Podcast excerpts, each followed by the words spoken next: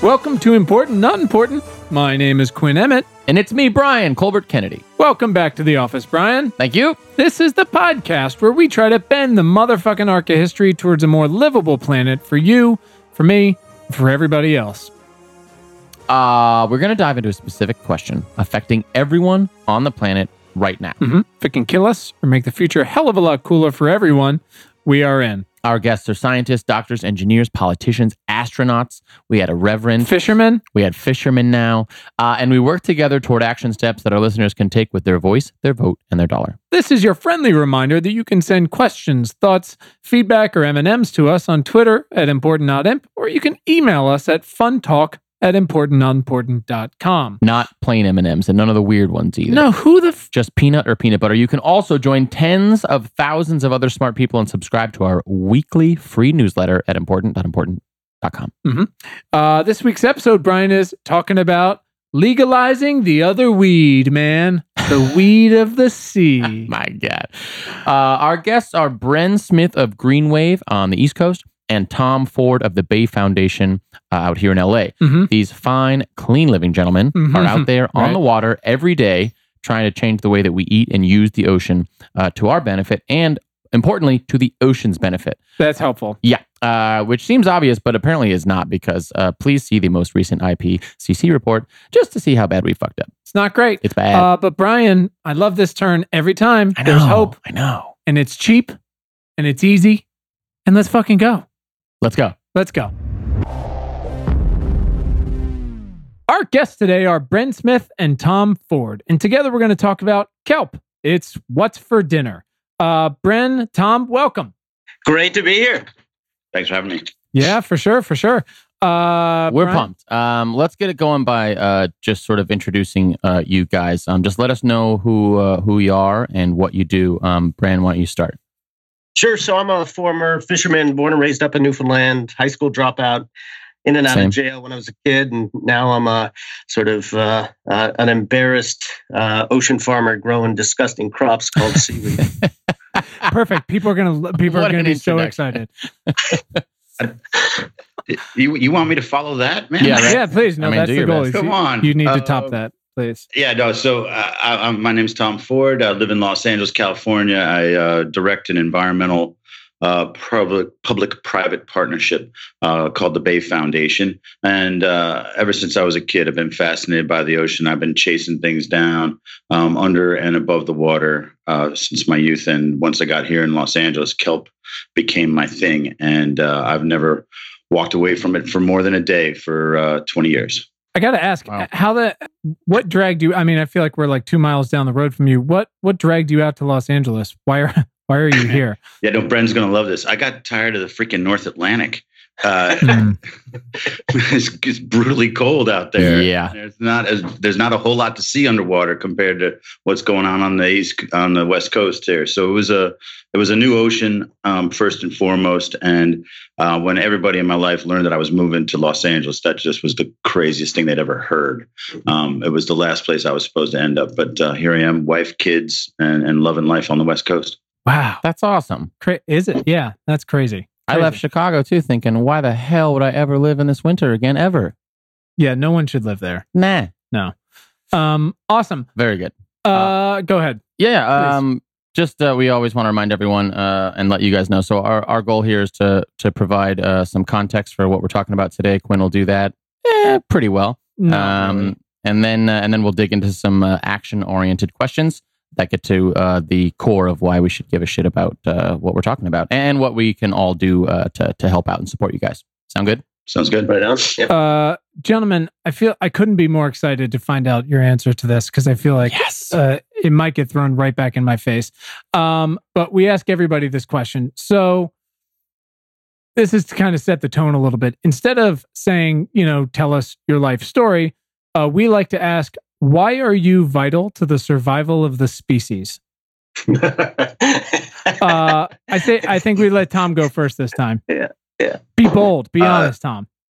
I'll swing at that. And I'd say the answer is is that I know that we can make a lot more production and potential realized here on this planet. And the pressures that people um, that we as a population or as a species are placing on this planet, you're going to need people who have that toolkit, like myself, Bren, others. Um, and uh, with the the discomfort of saying that and sounding arrogant, that's I think it, in, in a nutshell. Sounds pretty good. Yeah. Bren? So um, I just laugh because um, my wife's pregnant, and I keep thinking like the hope was to end the gene pool. You know, I'm bald, epileptic, asthmatic, I'm short. Like I'm a very much an acquired taste. Right. and like a thousand years ago, there's no chance that keeps going. so um, I've just been struggling with the uh, the fact that my genes are going to continue. But I mean, I think you know, as fishermen to farmers, we're good at growing stuff, and we need to really cultivate these carbon sinks of the future. You know, it's it's where we're going, and I think uh, I, I'm representative of of sort of the thousands of fishermen and now hopefully far, ocean farmers that are blue collar innovators in the water every day. Um, just trying to figure out how to how to uh, you know turn the ocean from a victim into a into a, a solution I love that. awesome. Um, what what is uh, uh, Dr. Johnson's quote? Use the ocean without using it up. yeah, yeah. something like that. Yeah, which in in light of the fucking report that came out yesterday feels pretty appropriate. Pretty appropriate. Um, awesome. All right, so uh, just a little quick context for folks because I have a feeling some people are like, "What the fuck is kelp?" Turns out, uh, kelp is that slimy shit your kids find on the beach, um, and then they bring it to you. Uh, the question is like, where is it uh, before it washes up and they stuff it into your beer cooler to keep it for later? Uh, kelp comes out of the ocean. Uh, there's entire forests of the stuff right off the coast. They love to be uh, right off the coast. Maybe the fastest growing plant on the planet, from what I understand, and among one of the most nutritious foods. Eats sunlight, doesn't require any outside food. And aside from edible purposes, kelp forests provide shelter for a huge variety of fish and other marine organisms. And what we're trying to do is uh, figure out how to make it uh, more delicious and and find a thousand ways we can cook it and provide it and get into uh, American diets. So why why would kelp be on on on a show that's about the most pressing questions facing humanity today? Uh, thanks for asking. Nobody. Uh, there's a few reasons, and the first is we have to feed a, a, a metric fuck ton of people now and in the future. And uh, two, we're doing a terrible job of that. Three, that terrible job mostly includes uh, cows and soy uh, and corn. And third, uh, the, the, all of those things are unsustainable and, and also unhealthy. So we need this sort of just transition into a new food economy that's healthier and more sustainable and and gets more people the fishermen that can't fish anymore because we fucked that up too and middle class people who who want to figure out how to become a farmer but won't be able to do it on land because we turns out we need that land back to build this new food economy and develop a shit ton of jobs. And turns out kelp might just be uh the tip of the sword. So that's what we're focusing on today I know kelp has all these other uh, things it brings to the table, uh, blue carbon and things like that. I want to try to focus on the food part today if we can. I know it has a whole host of other benefits, um, but sort of like when people are like, talk about agriculture, it's like we can't do go down every fucking rabbit hole in an hour. So for today, let's try to knock this one out. Brian, you want to kick this off? Let's do it. So, Tom, let's start with the West Coast. Um, I I can't believe I'm saying this, but uh, check my notes here. Yep, LA is he- leading the way in reviving kelp forests under siege from climate change. Los Angeles, that's incredible. Is that true? Yes, man, that is true. And I think that um, I appreciate that incredulity in your voice. Like, what do you mean? Los Right. Angeles can't solve anything environmental. Well, we still have um, like 3,000 fucking oil wells Yeah. in the county, It's no big but deal. you're growing kelp forests, I guess. yeah, exactly. yeah, And, how uh, that it- going it- down? Yeah, it was surprising news to everybody up and down the coast because if you tell, oh, hey, you know, it's the West Coast, it's the ocean, you think Monterey Bay and you go to Monterey Bay Aquarium and, you know, there's your experience. Sure. Right. Um, so we, we had to convince, you know, professionals and the general public um, that we had a treasure off of our coast that had gotten destroyed um, through a, a near century of neglect and abuse. And we've been able to flip it around quite successfully. And we're putting the fishermen back to work to rebuild a forest and a system that they can harvest from. Um, that was that was a no man's land to them uh, for the, for the past decades, and for some of them, their entire lives. Uh, so it's tremendously rewarding. I can't believe what we realize out there. And for the folks that are texting and driving and bummed, um, the experience that I've had, that the people that I work with have had, is that you can actually transform this planet. And uh, when that soaks in, um, it changes your life. That's pretty wild. So, uh, can you just uh, take a step back for us and paint a little picture of, of what your organization does and what you're working on day to day? And, and I guess, what does it mean to say like there's kelp forests off the coast of Los Angeles and, and California? Like, I think that's probably hard for most of the people in fucking Brentwood to wrap their head around. Yeah, yeah. And like, you know, like three, like what, what's a 3D farming method? Talk to me like I'm a kid. He is. Okay, man. So, I- uh, I- um, so you know, I, I think the easiest way to help explain this to folks is that if you look at the mountains that proceed down to the coast, those mountains don't stop when they hit the water, and Mhm. those rocks continue down to, in some cases, very impressive depths. Uh, but at about 80 feet or so, the light is really starting to get weak in the ocean. Um, at about that depth, we don't see much more kelp growing beyond that. But in the rocks from the surf zone down to 80 feet, you've got this beautiful brown algae that's able to harvest the sunlight, like you said, and grow. So we had extensive forests off of our coastline. Um, we knew this from surveys back when they wanted to convert those forests into fertilizer for you know land-based agriculture, um, and through a course of the development of the Los Angeles basin, um, largely post World War II, we messed up how the water moves around. We messed up how the sand and sediment moves around. We polluted the shit out of it, uh, and so everybody just you know turned their back and walked away and went to go find a new frontier. And at this point in time, you know that frontier is right here off of our coast. So um, we, you asked, you know, what do we do to do this? And we work with everybody. that's, Yeah. that's simple, simple truth. We work with everybody, and it's what you do in your house, or it is what your city or county is doing um, to deal with these variety of issues. And then, perhaps most specifically, what we do is we go out there and we smash sea urchins by the millions to clear the reefs so that the kelp can come back. Is that something people can fucking sign up to do? Like, can Brian come out and smash sea urchins? I, I have no idea if Brian, being the child that he is, is capable of That's handling that. No, there's child no, labor no, no, laws, No, no. To be clear, he's going to need like an escort of some sort. Yeah, I mean, it, I, I, the boat's 28 feet long. If you, I assume we could get a couple people on board. This is very exciting. I'm Um, a full grown man. Yeah. So actually, you, no, you just mentioned that. Um, th- there were all those crazy headlines, but could, could you illustrate a little for for Ann and Brent? I don't think it's the same problem on the East Coast. Like, apparently, these sea urchins have turned into a fucking disaster on the West Coast. Is that right? Yeah, no. The, so you know, this is a classic example of an ecosystem, you know, shifting out of balance, um, and it is not just the a problem in Los Angeles. This is a global issue. Uh, I'm on the phone all the time with folks up in British Columbia. Um, Bren can speak to what happened up in the Canadian Maritime area and what's going on in New England better than I.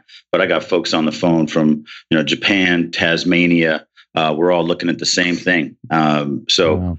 Uh, once you take all the predators out of a system, an organism that's you know evolved to try to stand up to that rate of predation by reproducing wildly when things are going its way, and you end up with a with a with a shit pile of urchins out there. And they just fucking eat kelp. That's their thing. They're like tribbles, man, from Star Trek, right? The, uh, so the, the one of the amazing things about them is that they have their biology is so different than ours. Um, you know, no muscles, no blood. Um, they are essentially, you know, a digestive tract, reproductive organs covered with, you know, spines. And so if things go bad for them for a couple decades, no big deal.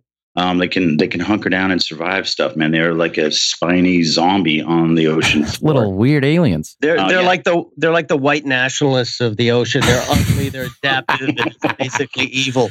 They fucking won't go away. And also, Brian wants to smash. Them. I will definitely smash them. Yeah, and and it's it's amazing though, man, because people come after me. They're like, "Dude, you're vilifying the urchins. Like, you know, it's not their fault, or you know, they're you know, Oh, could- Jesus. uh, could an organism be a bad guy in this case?" And I'm like, "Yeah, an organism could be a bad guy, but Wow. it's us, the ones walking around with thumbs Right. that that that messed this all up." Yeah. Um, so that's that's really the, the the point of the story in the long run. But if we don't get them out of the way, the kelp forest can't come back, and then all those other benefits um, can't come back, and the system doesn't function. It doesn't pull down the carbon. It doesn't make other you know kelp. It doesn't make other fish. It doesn't make this.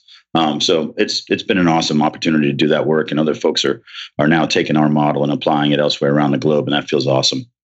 Wow, that's wild. So, Bren, switching to the East Coast, uh, I first of all, you you mentioned in your book, you're like, I have one skill and it's I can work for a long time, but you're also like kind of a fucking poet.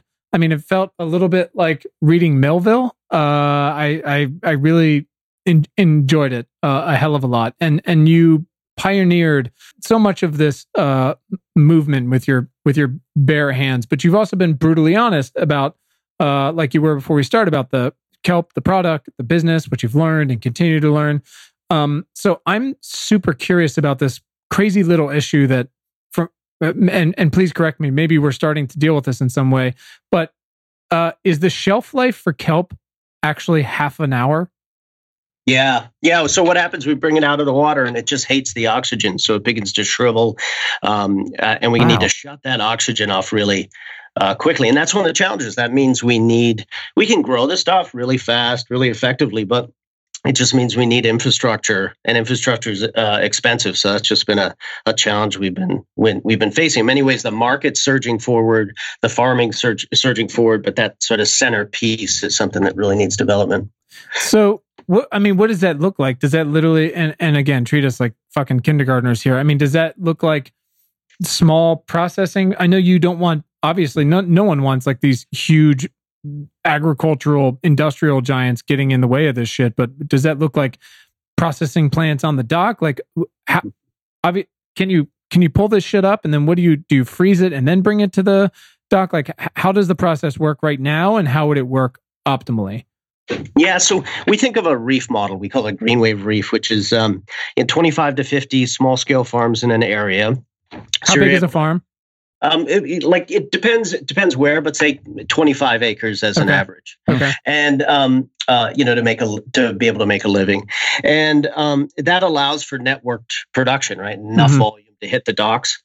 And it kind of spreads risk, right? The trouble with the ocean is that, you know, my farm, some years I get uh, 15, 20 feet uh, blades of kelp, other years three foot.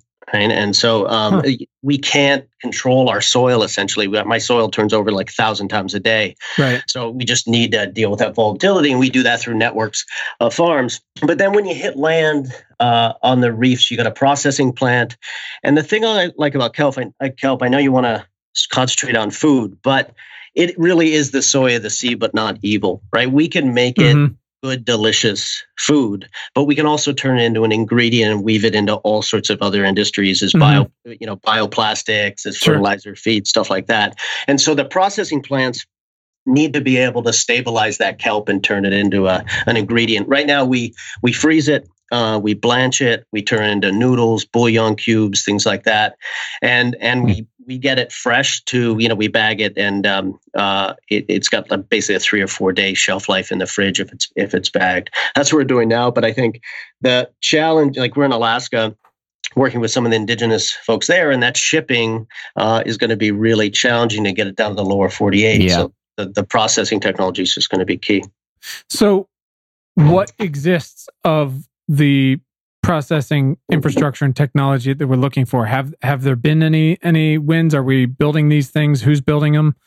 What, yeah. what needs so, to happen? uh, right in california there's uh, blue evolution's a great company. They're working up in alaska. They've got some great processing uh, capability. There's atlantic sea farms in maine. There's doing like amazing fermented products and things like that. Um, and but the like the bouillon cubes crazily enough need to get partially processed in the Faroe Islands and finished in Germany and then come back. What? And the reason is it's just so expensive to build this stuff. So, and we can't build it before people are eating and buying it, right? So, um, we're working with one company. They're going to roll out a series of bouillon cubes, but they have to see if people are going to eat it and it'll catch right. on before you put in, you know, four or five million dollars into a processing plant. Mm-hmm. The other thing I'd say, I mean, this is about the ocean, but the key uh, the there's going to be all this land-based infrastructure that's needed. So our hatcheries, for example, and my small processing plant is in one of the poorest neighborhoods here um, in Connecticut, and so we get this opportunity to not only farm but plan and place our land-based infrastructure to make sure communities benefit here at the local level. That's super interesting. I wonder if uh, the guys at Apeel Sciences could help out. Oh, that's really interesting. We talked to these guys that have this company that uh, they like use they use food to make this product They- to coat fruits and vegetables in that keeps oxygen out. Oh, amazing. So yeah, it, it was it's incredible. called Apeel, A P E E L. It's run by this guy James Rogers, who I mean, typical like. Fuck, we talked to so many fucking yeah, just infinitely smart humans, and he was like, "I was watching solar paint dry one day that I had made by hand, right. and it occurred to me like I could use this all natural fucking like at NASA. He was like watching solar paint dry at NASA. I was like, all right, all right, all right. He's like, I, I figured out I can use this like all natural, all natural like coating yeah, basically on any fruit, and it ex- it like doubles the fucking shelf life. Hmm. And they've proved it, and now like his avocados are in like Kroger's and shit, and they last twice as long. And it's just it could like change food waste. Period. let's spray that shit on some kelp. Yeah, that's really interesting. You know, and that's the the weird thing is, so there's this chance to innovate forward, but then when I was doing the book, I, we just found this whole lost well in uh, Western culinary history of of seaweeds. Right, it used to be a bar snack in Scottish and Irish uh, bars. wow. McDonald's actually made a seaweed burger in the '90s. It became the national official burger of the National Basketball Association. Um, you know, in San Diego alone, over on your coast, there were 1,500 workers in the early 1900s creating 52 different kelp products. Um, Wow. Now, including weapons. Like only we could weaponize something like kelp Jesus. as we used Great. for World War One. What the fuck does a kelp weapon look like? revive. Uh, Jesus. wow. So I, I, I do want to mention because you put it so succinctly uh, at- before we start recording, Bren, that kelp is disgusting. I believe is the word you used.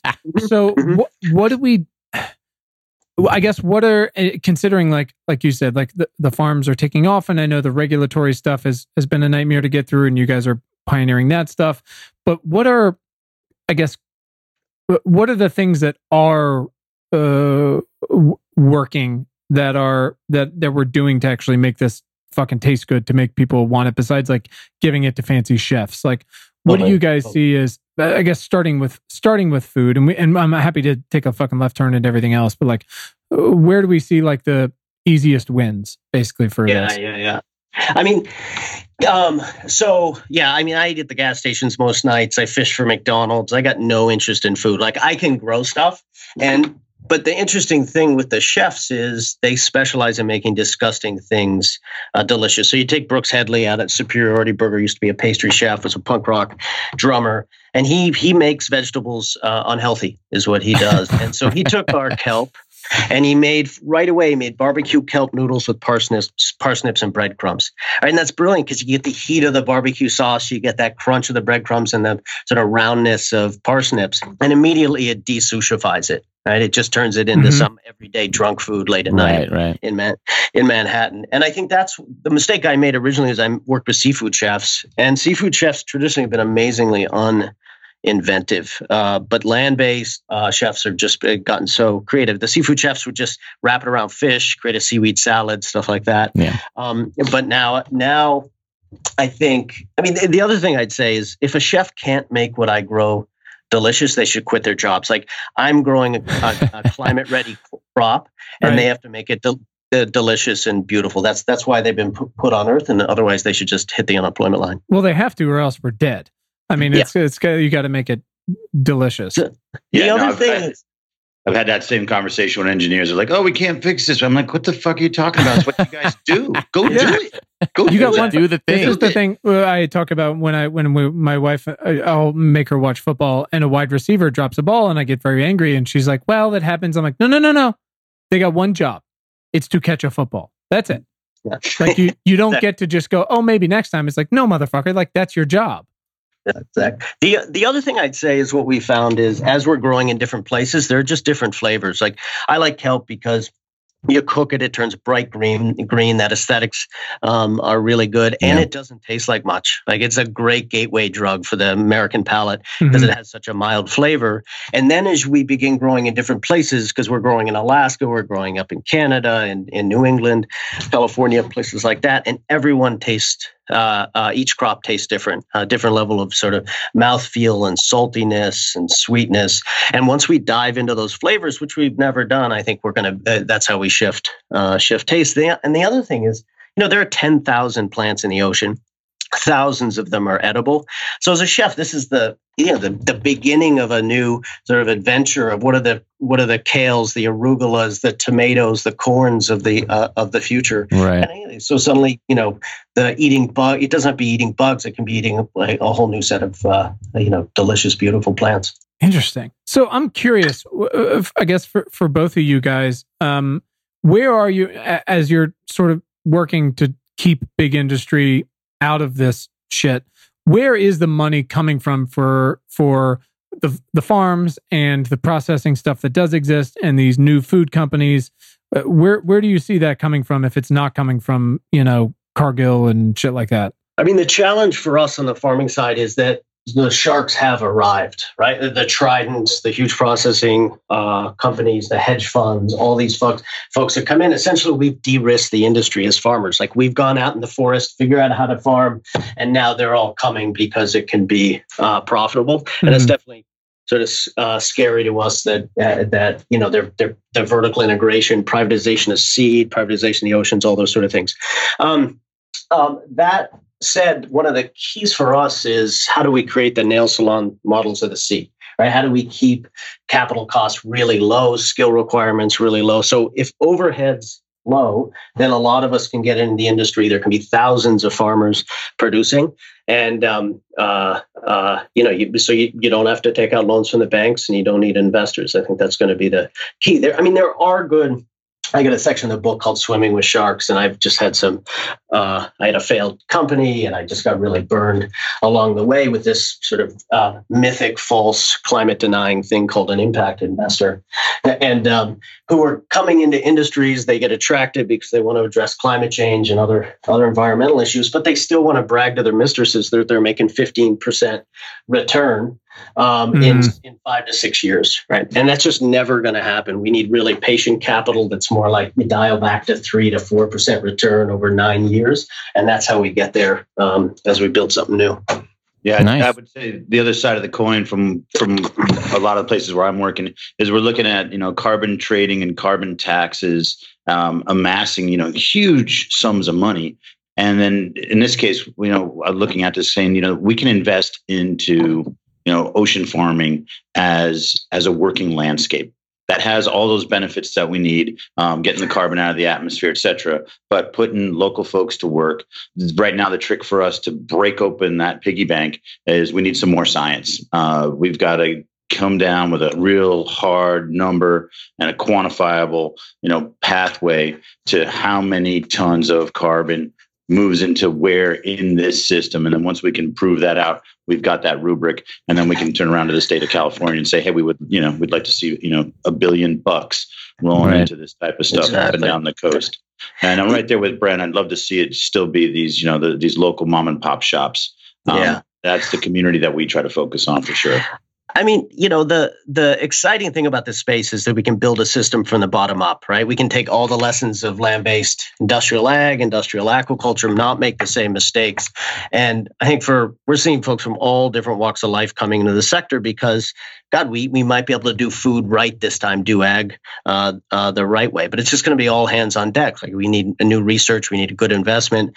Uh, we need we got a waiting list of four thousand farmers at GreenWave at our training program right now and so we need an army of farmers that can train other farmers um, uh, all over the country. And you know, we we there isn't much time to address the climate issue, as everybody knows. So it has to happen uh, really fast. The other thing I'd say is the weird thing about farming is, you know, I can't see the crops I grow, and I can't swim personally, so there's no way I'm ever going to see them. And my, my my soil turns over a thousand times a day. So we've gotten deep into the data space because we're going to need that data in order to figure out how to grow and grow better. And one of the uh, more interesting projects we're working on is that our in four states we have farmers getting paid twenty five thousand uh, dollars a year to harvest data and sell that to a tech company.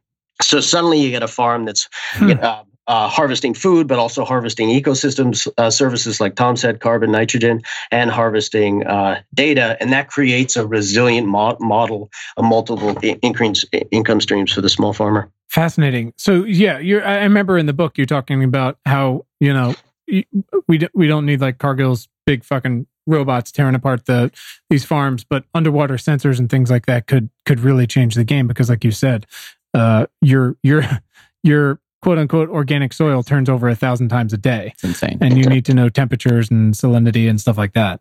Yeah, exactly. And I don't even have a tractor of the sea right? Will someone invent right. that for me? Right? We're on it. I mean, it's crazy. I mean, this is how unadvanced the field is, yeah. which makes makes it exciting, but also frustrating. Like, I need a boat that probably looks like a catamaran where I can drive over my farm, be seeding and and and um, uh, uh, uh, harvesting in, uh, with the same vehicle. But you know, I don't have the the money or the skills to do it. So, help. so uh, yeah. help me. help.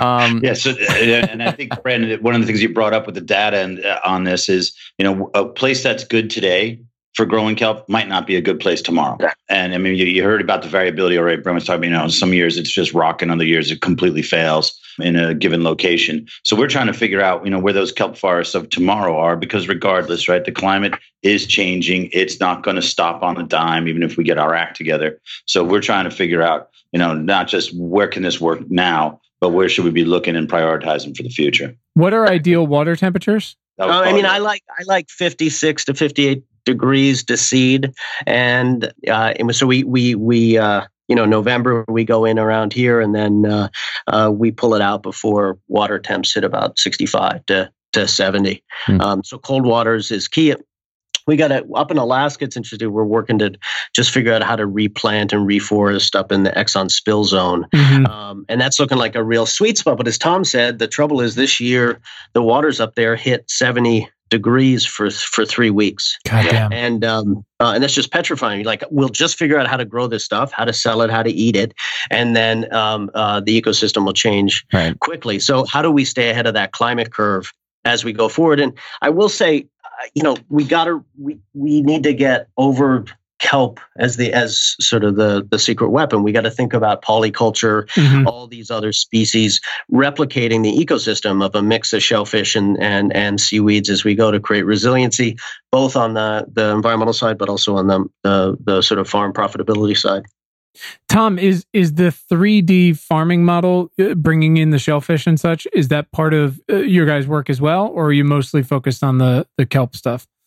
Yeah, no, we, we are we are more focused on that 3D uh, model, and the way I look at it is, uh, like I'm trying to be the next generation ocean rancher. Mm-hmm. Um, I want to get the kelp forest back so that I've got the right number of urchins, and those urchins become fat, juicy, luscious urchins that people want to pay a premium mm-hmm. to eat that we you know have the predators of those urchins in the form of fishes and lobster and other things that we're also interested in having come across our plates. And then we, and then you know you got to manage every one of those species smartly nested in you know a dynamic ecosystem. So the, the cool part is is that it ain't easy but the, the cool part is, is it's a really fun thing to play with. Um, and thus far because of this disturbance that we're talking about. You know, these kelp forests crash or explode um, so dynamically that if you go in there and start tinkering with this stuff, right, you can put a forest back in in a matter of months. that's and wild. that's something that's just flipping people out every time you know we sit down and talk to you know somebody who hasn't been introduced to this. Because I'm like, yeah, man, it was a parking lot. It was useless. Right. And here's the image of it three months later, and it's loaded with a diversity of fish. Wow. Crabs, lobsters, and everything else, and you know multiple forms of, of algae.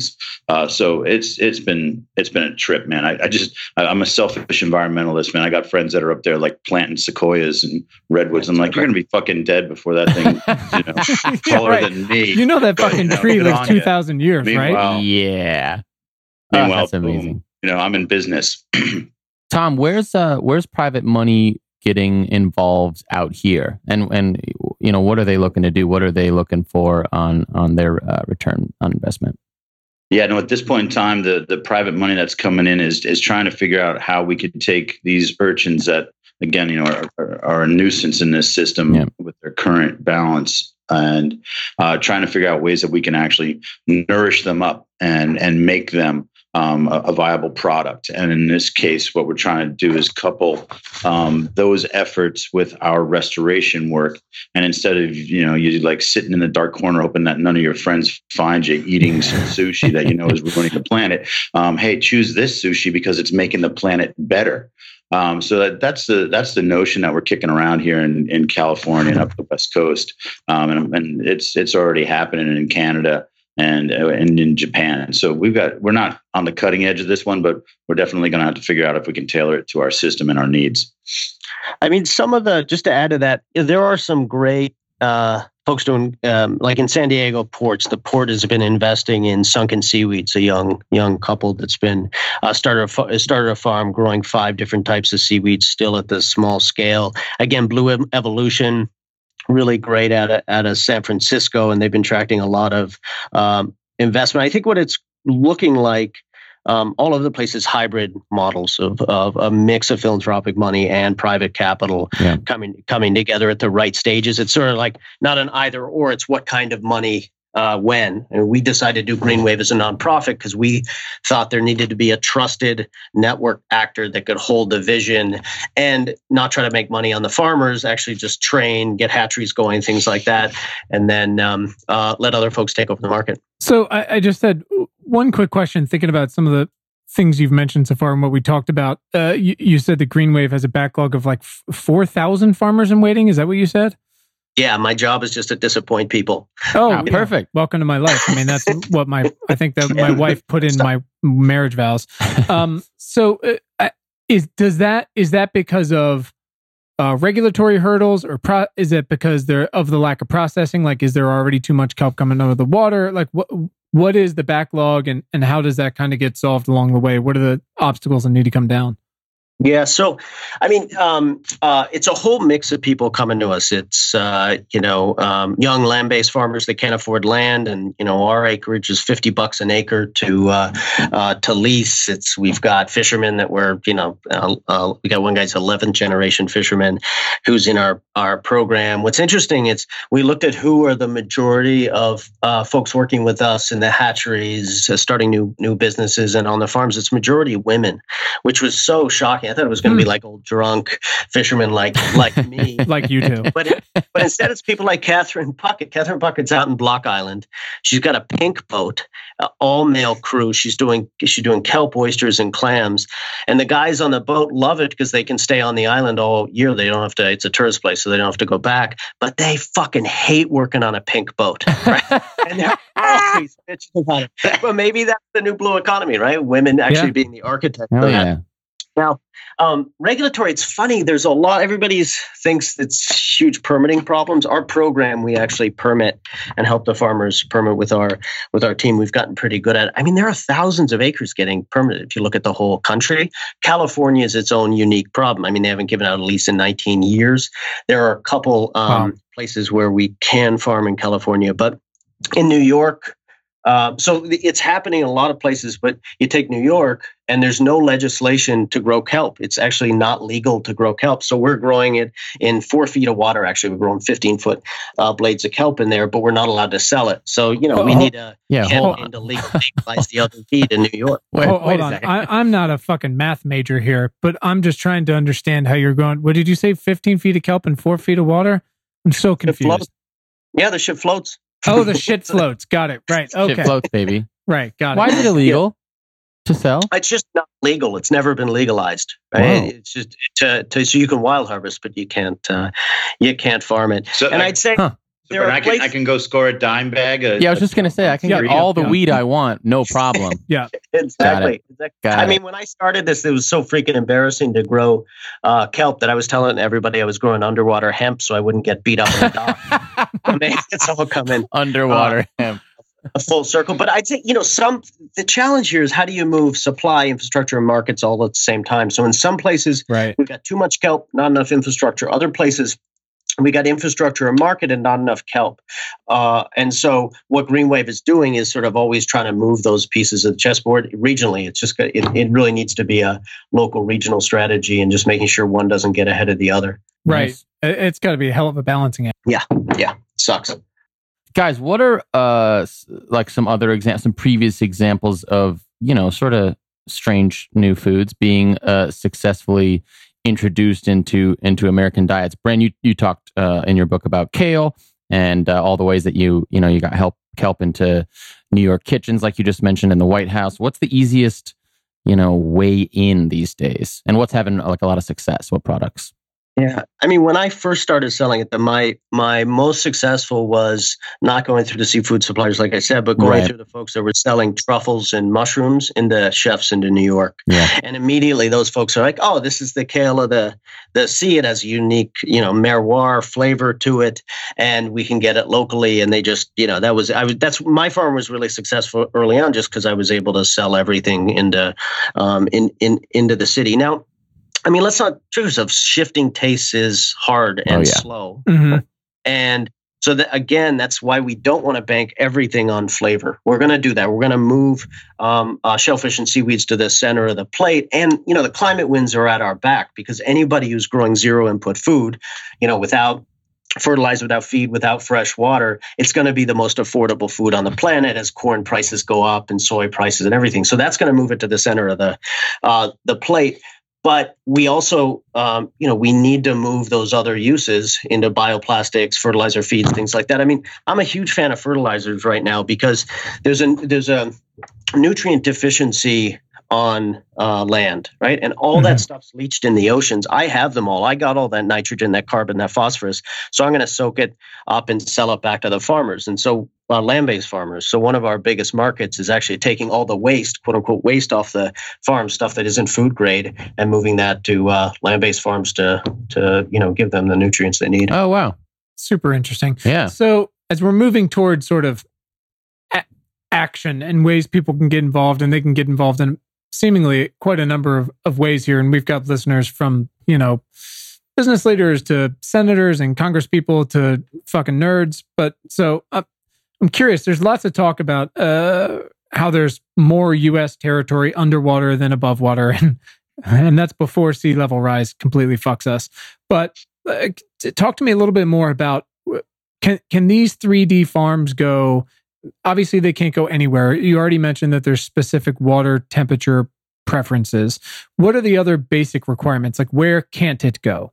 you know those nutrients and and all that stuff that Bren just identified, right? Much of that's moving off of the landscape, coming off the continents, um, and we see it, you know, along the shoaling up all along the coastlines. Um, once you get out, you know, many miles from from from land, you you often encounter waters um, that are nutrient deficient.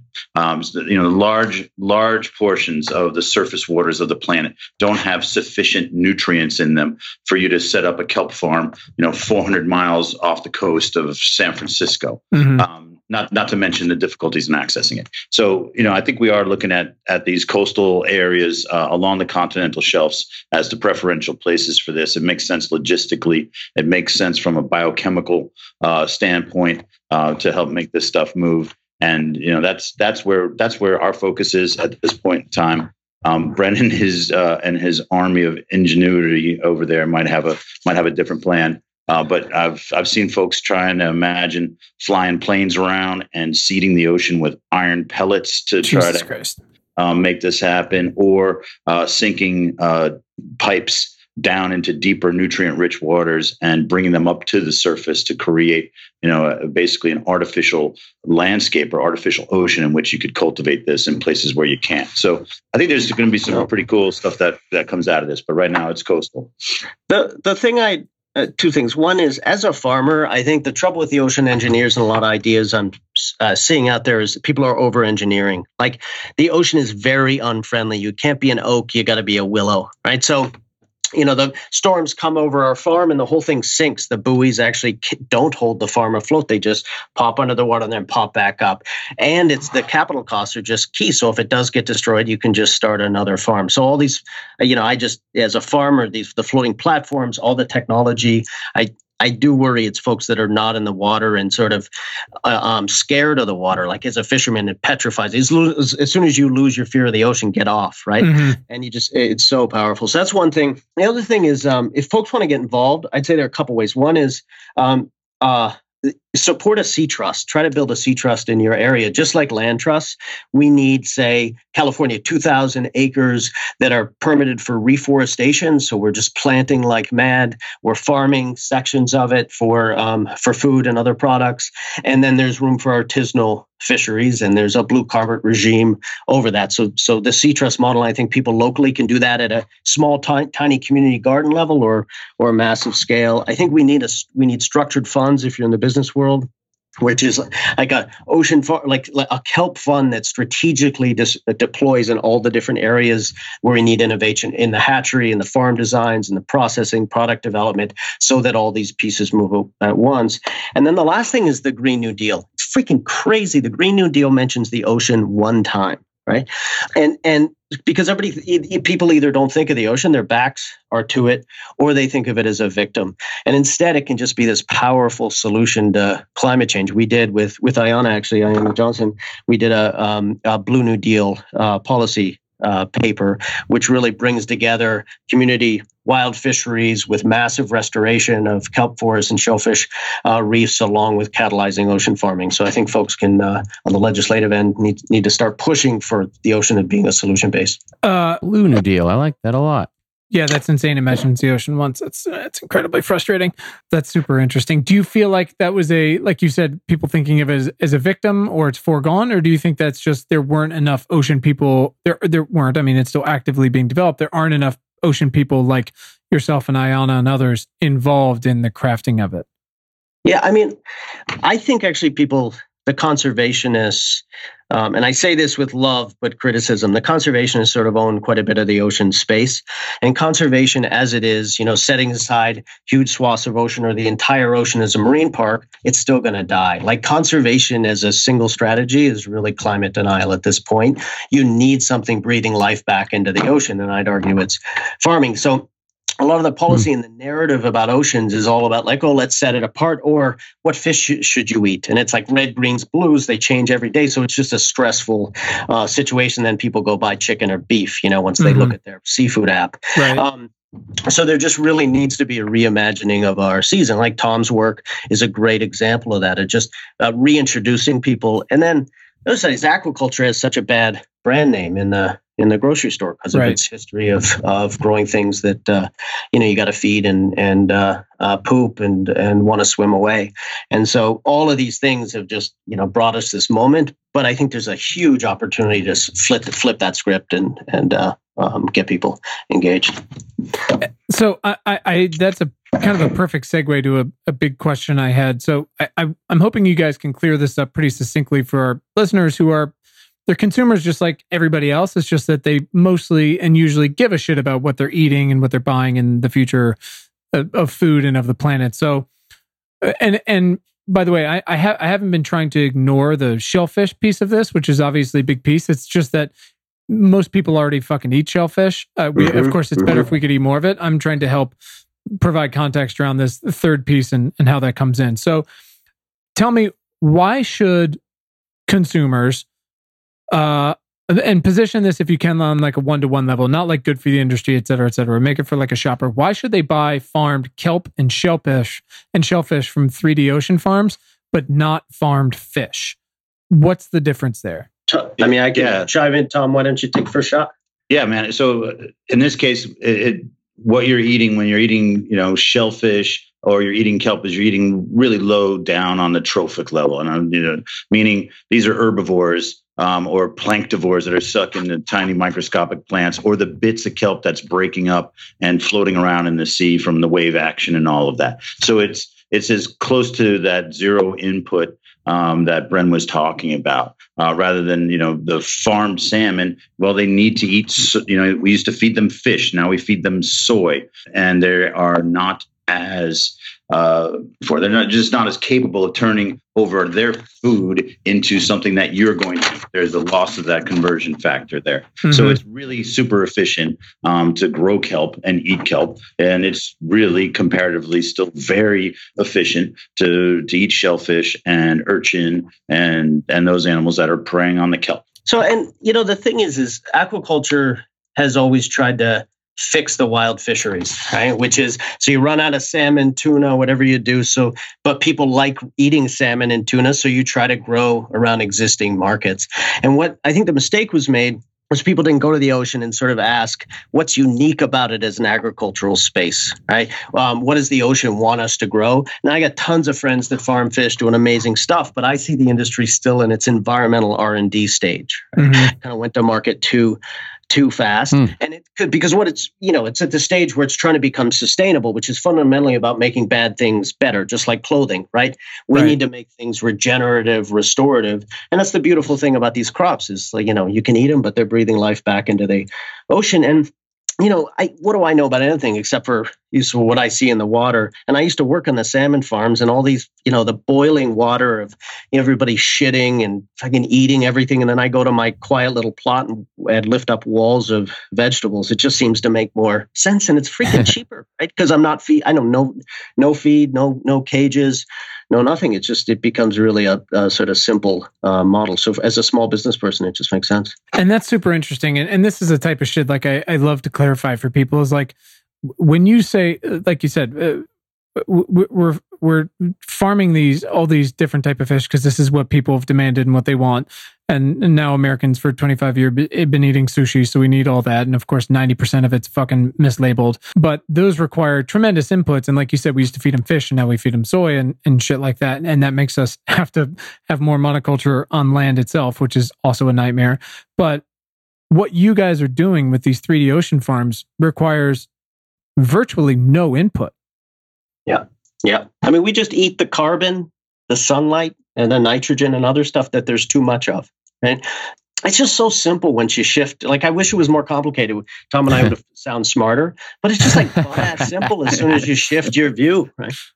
Yeah, right. when I talk to people about this, they go, "Okay, man. So like you're spending millions of dollars, you're clearing out all those urchins. Um, you know, you're telling me that the ocean flips over. It's capricious. Um, you know, what's the story on this?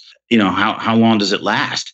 And I go, we've never had to go back and maintain anything we've ever done because the ecosystem is back and it's stabilized. And I don't, you know, I think that's going to, we'll have a multi decadal run with our investment in these systems off the coast of, of LA. And then we'll have to go back and, you know, give them a, a tweak um, in 20, 30 years if things keep progressing as they are. And I'm just looking at, and they look at me like I'm a con man at that point. And I'm going, right. no, I'm, you know, I'm sorry. It just works. You know, my, my apologies. Right. Right. I'm sorry wow. to, not to fucking disappoint you. Yeah, and sorry not to by having this actually function properly. right, right, right, right, right. And that's crazy. And then, of course, there's all the additional shit, like for the fact that, you know, shellfish clean the fucking water around them. They're not fish cages full of shit. Yeah. There's yeah. a really great book. I don't know if you guys have ever read or if you guys read. Um, there's a book called uh, The Island at the Center of the World. And it's about uh, Manhattan when and it's full of a bunch of like firsthand journals from from the Dutch coming over and shit like that. And they talked about, oh, the the the bay is crystal clear and you can see the dolphins and all the oysters are cleaning the water. And you're just like, holy fucking fuck, what, what did we do? Yeah, yeah, yeah. yeah. You know, my my grandfather was uh, grew up in Manhattan, and you know, he was born in 1900 and you know i would talk to him about like you know going to school stepping over piles of horse shit because there were no cars. Right. and he would go swimming in the east river and just pull crabs off of the shore and bring them home and throw them in the pot. And whoa. like, come on. Yeah. And yeah. you know that, that loss of understanding of what our oceans used to look like what yeah. people only a few generations ago experienced um, you know, is is is really an exciting concept um, when you get some time to sit down with somebody and be like, man, you know, the life that's in the ocean right now is just so depressed compared to what it once was um, because we're so goddamn effective at taking anything that's slow and tasty and murdering it and eating it. It's crazy, and I'm I'm from Virginia, so I'm a big Chesapeake Bay diehard, and and they've suffered in the same way, and folks are working hard to bring it back. And you've got Rappahannock oysters and and people trying to do things but uh, it is incredible the fucking hole they're digging out of. Mm-hmm. Yeah, no, it's it's it's it's it's mammoth, and uh, you know I think that's the thing. You know, you got the Chesapeake Bay. Uh, you know, we can fix it, right? A bunch of the stuff right. we're talking about, we'll fix it, um, but it's going to be a big effort to get it over the hump. And then once it's there, man, it's it's a downhill run after that. Um, so it's just really takes take some willingness on on everybody's front. I love that idea of a sea trust. It's a freaking excellent suggestion, Bren. Can you can you guys actually expand on that a little bit? Like, what does that what does that mean, and what does that look like? I mean, so it's from the land trust model, right? Which Right. which is non-privatized space, and then you can figure out what's a good use for it uh, within a community context, and it's not not owned by the government; it's sort of some intermediary. And so, um, I mean, the first land trust was started, if I remember right, by out of re- Reconstruction, of, of black farmers in a co-op was the first land trust, and uh, they thousands and thousands of uh, of acres. So the idea is to go out and not privatize it, pre-permit it, so the farmers don't have to go through the permits and just plan. I mean, in this country, we just are absolutely allergic to any kind of pl- industrial planning or planning of any kind, and so. We can say, okay, we're going to take this area. We're going to do this. Tom's going to reforest this and get rid of the urchins. I'm going to go there and be farming from the surface down down below. We're going to have fishers in there that are fishing because now we have an entire reef system, and all of us are collecting credits on blue carbon. Like that planning um, just allows for incredible, um, you know, just incredible opportunity. It just drives me nuts. This country, how it's just, you know, we believe that sort of randomized free market stuff is always going to find the the the the correct path, and it just doesn't. Yeah, I mean, it's like newsflash. It didn't fucking work. Yeah. Like Yeah. all of those things didn't work, and and now we're fucked. and now we're fucked. Guys, we like to start to wrap uh, our episodes up with with uh, some specific action steps that our listeners can take uh, to support your mission uh, with their voice, their vote, and their dollar. So we'll get into that a little bit, and let's start with their voice. Uh, w- w- what are the what are big actionable questions, specific actionable questions that we can all be asking of our representatives to help support you guys? you know, I I work on the local, state, federal levels. Uh, we've sponsored legislation to help, you know, move things in the right direction. Um, you know, if democracy was practiced by the many rather than the few, Mhm. um, I think oftentimes, you know, we would be in much better shape. Uh, it's hard to make the time, find the time to, you know, pay attention to these things, get involved with people, and push forward uh, an agenda and legislation that that makes those changes in policy and planning um, that we've been talking about. You know, so in in a way, I think it's you know folks putting their ear to the ground, um, finding that that spot or that space that's important to them. You know what pisses them off, um, turn that anger into you know positive movement, um, and and get out there and get involved. Um, and maybe that's trite, uh, but uh, that's definitely one of the ways I look at it. So that's you know put your time, your treasure, and your talent to work. Um, find those like-minded people and those unlike-minded people, and and lean on them and get get them moving forward. Yeah. Absolutely. And I mean, I do real specific. Let's get a hundred thousand young people in a civilian conservation corps to plant five percent of U.S. waters, right in um, in ten regions around the country. Like I. I I don't see any. We know how to do it. It's just a matter of resources, permitting, and I think it's like you know, we with that Green New Deal is something that we can really push for at the local level. Like if it doesn't work nationally, then let's do it at the state level in New York and in California. Let's take a thousand acres and and and replant them. Love it. Yeah, so there it is, man. That's the bill, right? So we just Yep. Bren just authored it. Um, now we just got to go find somebody to carry it. Fucking do it. right? Perfect. I mean, it's, it, and Right. no shit. This is as simple as it is. Um, again, you know, here we are, the the, the the the two wisest men who have who are working with shit that grows itself. Um, so, um, so uh, you know, it's just it's really not that complicated. Once again, um, Yeah. just just got to find the time and the energy, and it takes a bunch of folks to help you know reinforce that will. Right now, I think about what you said. It's like it's why is it not legal to grow Yeah. kelp in New York? Is just because it's never been legal, and it's like just fucking fix that. Just can we start there? Yeah. Exactly. Exactly. Um, I mean, the path is clear. This is a lot of things are really complicated. This one, because the oceans are a blank slate at this point, it's not a complicated uh, path. I mean, I, I suggest people take a look at the Blue New Deal we get on the Green Wave uh, uh, uh, uh, website. Yeah, and we it's- should share To that. see, it's pretty simple, right? Awesome. We'll share it. And what about uh, what about their vote? How can our how can our listeners vote to help uh, to help support you two? You mean politically? You mean like election? Yeah, I mean, I guess let's let's think about it uh, on almost like a on like a like a local and a state level. Mhm. You know, like where where what kind of folks should they be looking for? What it's it's close to what they're asking. It's uh, uh, the voice one is more like what are you asking of your current representatives and the voting is more just like what should you be pushing new people to or like almost like if you're involved in this should you be running type of thing does that make sense does it make any fucking sense I think to Tom it would. it doesn't to me. I'm with you, Brian. yeah brian's Um, just like uh, he's never like this one Brian just walked out of the room. Uh, yeah. Standard um, uh, hey, maybe to, to cite an example, right?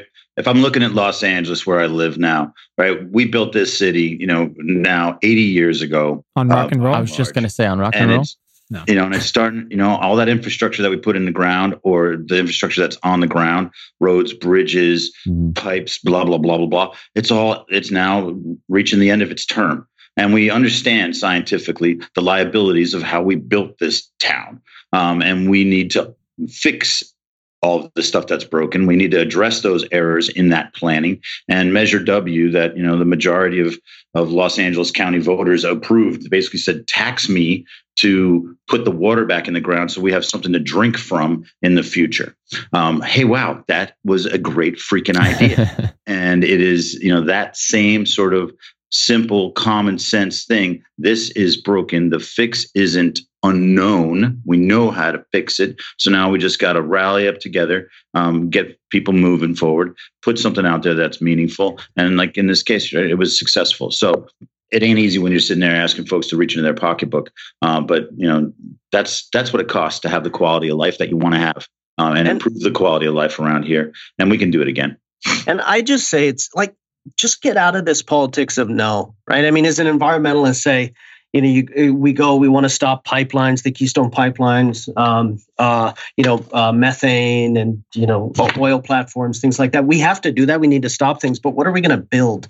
What's our yes? What are our solutions? And on, and that is such a more creative space. And I think you know the, the kids out doing the strike the other day i heard them say something you know the the whole um, climate strike they're like we have more ambition than the adults right what a beautiful beautiful idea Sure. and as environmentalists or whatever the hell we are we need more ambition and just be you know these these sort of neanderthals aren't going to be able to build it we're going to build something new and that's exciting yeah, it is. Yeah, I, I love that. We have more ambition. It's uh I liked what Greta said the other day, which is like you come to us for hope. It's like I want you to fucking panic. You should be panicking. We're panicking. That's where the ambition comes from, right? It's just Yeah, like well, we have we yeah. have to do big. There's no like middle like we should find a centrist version of no. Right, that's, right. We're we're fu- that's done. Way past that time. We're we're that's- hitting the panic button. that's political time They're, all those kids are on climate time right? Yeah. it's just a Yeah. totally different yeah Um, Yeah, and- man. I, I, oh, I look at them and I tell them when I'm talking to you know the younger folks than I, and I'm like, man, you guys, these are this is the carbon kids, man. This is this is their thing, and it's awesome to see that they're capturing that and moving forward. And I think that's exactly right. You know, it's focusing on a problem, wringing your hands about the problem, worrying about like, oh god, oh god, it'll never, oh, I don't, oh, I don't know. I just, it seems to start doing things that work. yeah. You'd be amazed at how far you can get. Well, and I think that's actually honestly where like my vote thing comes down to is it's becoming more of like the ends justifying the means. It's like d- either at this point, and that's what the big threat that these kids are bringing is like so many are 16 and 17. It's like maybe not this election, but by next election, like it's either you do shit or you get the fuck out because it's not even gonna it's not gonna be pretty. Yeah, I mean, we're you know staring here, and I'm sorry, this is a bit of a tangent, but you know we're dealing No. with sea level rise here in Los Angeles, and I've been talking to people about it for decades, and then finally, you know, I think through my frustration and being a nerd and falling back on more technical information, I'll overwhelm these people with facts. Now I just walk into the room, I'm like, "Do you want to live in Los Angeles without a beach?" Yeah, sure. I mean, one go, of our "Huh?" first I'm like, conversations that's what we're talking about. One of our first conversations with Molly Peterson is when I kind of realized that the San Francisco airport was going to be underwater in like 50 years. And Yeah. she, of course, because she's a genius, did all this investigative reporting. And she's like, Yeah, no one's really paying attention. I'm like, What, what the fuck? Right. So, you know, in this case, the, the, the case in point is we went out on the Santa Monica Beach, uh, threw four species of seeds into the sand, stopped dragging a tractor over it, and we've grown a half a meter of beach over that two acre site in three years. Again, letting the plants do their Right. thing. Right. Um, and that's it. So, again, you know, I think some of the simple choices are right in front of our faces. We just got to commit. I saw a headline today that some fucking celebrity from the 70s sold their like thirty million dollar Malibu house, and they showed a picture of the beach, and I was like, oh my god, like those houses aren't going to be there in twenty fucking Yeah. years. Mm-hmm. That's a, is a huge. That's going to be a huge issue, man. Um, I'm I'm I'm very excited about exploring that space with the state of California and all these people Yeah. because it's going to be something else, man. Yeah. It's, it looks. I look at it. I'm like, oh, there's new regions to farm. I got Yeah. more water. Right. yeah. Yeah, Right. Bren's like, and just rich folks water. Like Yeah. it's great. Yeah. That's the night. That's yeah, the no, nice people, water. That's right, man. People are like, hey, should I study marine biology? I'm like, it's a growing business. Yeah. Right. so much more. Uh, and then, uh, and then, what about their dollar? What kind of kind of listeners do with their dollar? Uh, um, specific places like Green Wave or Bay Foundation, uh, for-profit companies where they can send some dough. I mean, definitely support Bay Foundation. Just amazing. And Tom's been this in this uh, space forever. Um, I donate to Greenwave if you want to, you know, help us train train farmers around the country and and sort of um, really get these folks to be uh, cultivators. Our farmers, are, it's a mix. Our, our target audience for our farmer training program is fishermen directly affected by climate change, women, and indigenous communities. So if that's your folks you care about, uh, Greenwave's here. And if Oh, you yeah. don't, get the fuck out. Yes, see ya. Exactly. Awesome. Um, all right, guys, we're getting close here. We've kept you on for quite a while. We we are sorry and we thank you. Um, we have a bit of a lightning round. Not a lightning round. We have a not a lightning round uh, that we just like to finish with. Four, four questions. Two of them are touchy feely, and the others are not. Uh, first one: When was uh, the first time in your life when uh, both of you, clearly not together, that would be weird, uh, realized you had the power of change or the power to do something meaningful? Whew. Yeah. Yeah. Whoever, whoever comes up with the answer first can go first. Yeah. That's fine. Whoever makes up the first answer.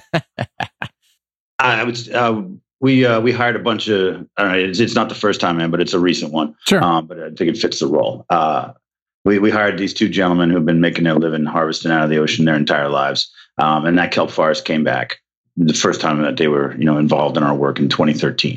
And three months later, you know, the kelp's at the surface, and these two you know fantastic men are standing on the back of the boat, and they're going, uh, "Tom, did did, did we do that?" And I was like, yeah, man, that's exactly what you did. You did that. And fuck if they didn't grow two inches in front of my eyes right there, man. Oh, man. wow. You know, the, their spines just went straight up and the pride um, and the, the understanding that, that you have that power, Right. um, you know, is, is something that carries me forward. That's awesome. Bren, you have to match that. Yeah, fucking yeah, right. Well, I mean, all I can. I mean, when my when my I was oystering and my it got wiped out. Uh, farm got wiped out two years in a row by Sandy and Irene, and it just was fucking brutal. And Yeah. um, but out of that, uh, you know, was a great pivot in my life of back against the wall, just refusing to leave the water. Right. That I think that's the only skill I've had is just like I'm going to die on my boat somehow, and um, uh, uh, and that was the moment where you know all the everything became obvious in terms of what crops to grow and how to do it. So I think um, I don't know if it's meaningful change. That that's that's the point at which I switched. I think more into uh, um, uh, sort of thinking about the the power of solutions. Sure, sure. I love it. Uh, gentlemen, who is someone in your life that's positively impacted your work in the past six months? For me, it's um, Dune Lankard. He's he's uh, a gill netter up in uh, up in Alaska, Eyak um, tribe, and he he's the one that took on the Exxon. eh, He took on Exxon, and the spill became the leader and got seven hundred million dollars uh, settlement from them. His daughter is a uh, part of the young um, uh, uh, people's lawsuit to protect the public public trust that's been going Mhm. through the courts and he's just i was just out in the water with him for the last uh, couple of weeks and the amount of sort of granular knowledge vision uh, has just been uh, uh, i think uh, just been uh, stunning for me to experience and you know i think you know i uh, the irish background i come pretty bitter and he was just like he sees the long view and um, you know he's been around for his people been around for thousands of years and um, uh, and that's the way he's loo- looking at it he's looking at climate change the the same way. This is about a transition, and a- and um, uh, uh, he's sure that his community is going to make it, and that was that. You know, that hasn't been my feeling all along. That is rad. Yeah, no. In, in this case, you know, it's like this is like the Oscar speech that I got to practice, right? I, Yep. I can't, I couldn't, I couldn't give you. You know, I want to thank, thank, thank, thank. Um, yeah, yeah, yeah. so fortunate to be surrounded by so many fantastic people who I also work to death in order to try to produce these.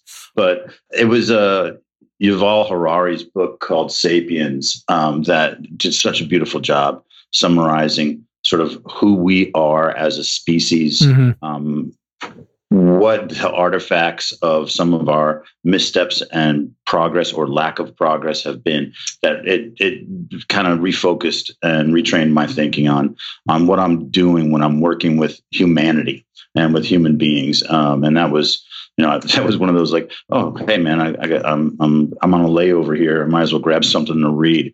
Hey that looks cool. I'll grab that book. Wow. So- Yeah, it's pretty incredible. Uh, not just the content, but the way he tells the story is is is pretty awesome. yeah like like agriculture was a complete fuck up Yep, It yep. It was a complete fuck up, and we've been paying the price ever since, right? Um, so pretty wild. uh, guys, what do you do when you feel overwhelmed? Besides flagrant cursing. I mean, that does help a lot. Yep. Yeah, no, I uh, drinking. Yeah, Uh, perfect, excellent. Yeah, there's there's there's a decent there's there's a decent amount of that that needs to be you know freaking kept at bay.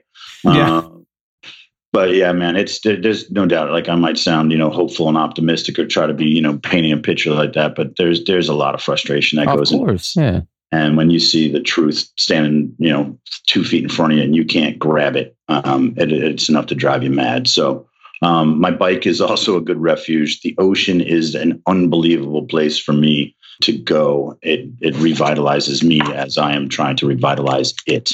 Um, so that's that's that's where my peace comes from.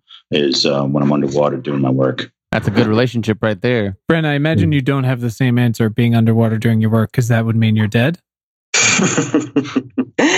Bren, don't die. yeah. The um, uh, you know, we say don't learn to swim; it just prolongs your death. Right? um, uh, the um, I mean, yeah, of course, it's the freaking water, but it's it's like uh, you know, the land uh, disappears. But I mean, I I yeah, I think my what I don't tell my wife, but I go out in the boat, I drink like a fish, and then just try to avoid the Coast Guard is my main. Cool.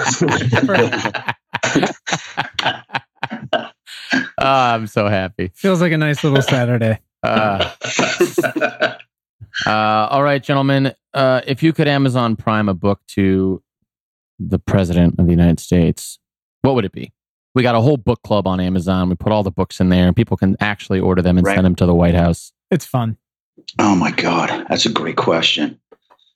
And I'm, I'm just trying to, you know what? I I mean, the simple answer is is like is is something by Dr. Seuss because I think Oh, we've I gotten it. Actually, Yeah. yeah, no, because I think you could actually handle the the you know the Sure. the There's pictures. polysyllabi Yep, yep, and the yep. pictures would be helpful. Mhm. Um, but you know, when I, I, you know, I got two kids now, so you know, I'm reading them Dr. Seuss and, and rediscovering how goddamn genius Theodore Geisel was. Yeah. Um, I, I, so uh, it ain't the Lorax, but maybe it is. Sure. Love it. Hard to beat. I'm trying to remember what the, fuck the title of this thing is, but all I it's my fa- it's a it's a, a fisherman up in uh, uh, Stonington, Connecticut here, and it's his memoir. Okay. And my favorite thing is he um, he talks about not being able to swim and no one on his boat being able to swim. And he had this guy Nicky on the boat that he fished with for 20 years, and he fell in in a storm, and he's he's swimming towards the boat, and everybody stops there like, "Holy fuck, Nicky knows how to swim!" and then and then Nicky dies. What?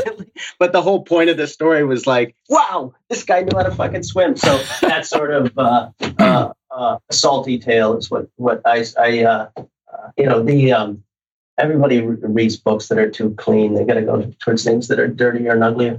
Hell yeah. Uh, if you I- can think of it at later, just Yeah, let us yeah, know what it is. it just is. send it We'll put us. it on the yeah, list. funny, yeah. Awesome. Uh, this has been just tremendous, Such a gentlemen. blast. I, I really appreciate you guys making the time and coordinating uh, this shit show to make it happen. Uh, where can our listeners follow your guys' work online? What are your various websites and shit like that? Yeah. And social shit. Yeah, no, it got us at uh, you know you can look us up at the Bay Foundation, but there's a few of those. So it's uh, Santa Monica Bay.org um, is our website, and uh, man, communications is where I think I suffer the most as a as a leader. Um, so uh, our, our hashtags and and all that are you know Bay Foundation and Kelp Forest, but our, our website's the place to get started. Okay. Okay. Um, and just go to greenwave.org. We got our, all our social media. I get some kids who do a great job at it. And if you can do one today, try to try to do a hashtag of legalize the other weed. I think that's what I love it. yes. Uh, Bren, is your is uh, the the piece you wrote with uh, Ayana? Is that um Is that on the Green Wave site? Uh, no, that was with that was on Grist. Um, so Oh, you'll nice. find it. Okay, on, yeah, we'll dig it up. uh, on there. Yeah, Awesome. yeah, and Rock and roll. Uh, gentlemen, can't thank you enough for your time and, and everything you're doing out there on the water. Uh, hugely appreciative. Yeah, that's it. Please keep it up and let us know how else we can help. I love Awesome. the podcast, man. You guys keep it up as well. Um, you know, this these communications, I think, are those uh, weapons of mass construction, um, which is what uh, you know Louis called them after he got done, you know, shooting the cove. Uh, so getting that word out, um, doing it in an entertaining manner, um, and and and having a little bit of levity while we figure out how we're going to keep this blue ball spinning um, Right. is much appreciated. For sure, man. For sure. Is- yeah, yeah. Yeah. Thanks, guys. Thanks to our incredible guest today, and thanks to all of you for tuning in. We hope this episode has made your commute or awesome workout or dishwashing or fucking dog walking late at night that much more pleasant. As a reminder, please subscribe to our free email newsletter at importantnotimportant.com. It is all the news most vital to our survival as a species. And you can follow us all over the internet. You can find us on Twitter at important not imp. Just So weird. Also on Facebook and Instagram at important not important. Pinterest and Tumblr, the same thing. So check us out, follow us, share us, like us. You know the deal. And please subscribe to our show wherever you listen to things like this. And if you're really fucking awesome, rate us on Apple Podcasts. Keep the lights on. Thanks. please. And you can find the show notes from today right in your little podcast player and at our website, importantnotimportant.com. Thanks to the very awesome Tim Blaine for our jam and music, to all of you for listening, and finally, most importantly, to our moms for making us. Have a great day. Thanks, guys.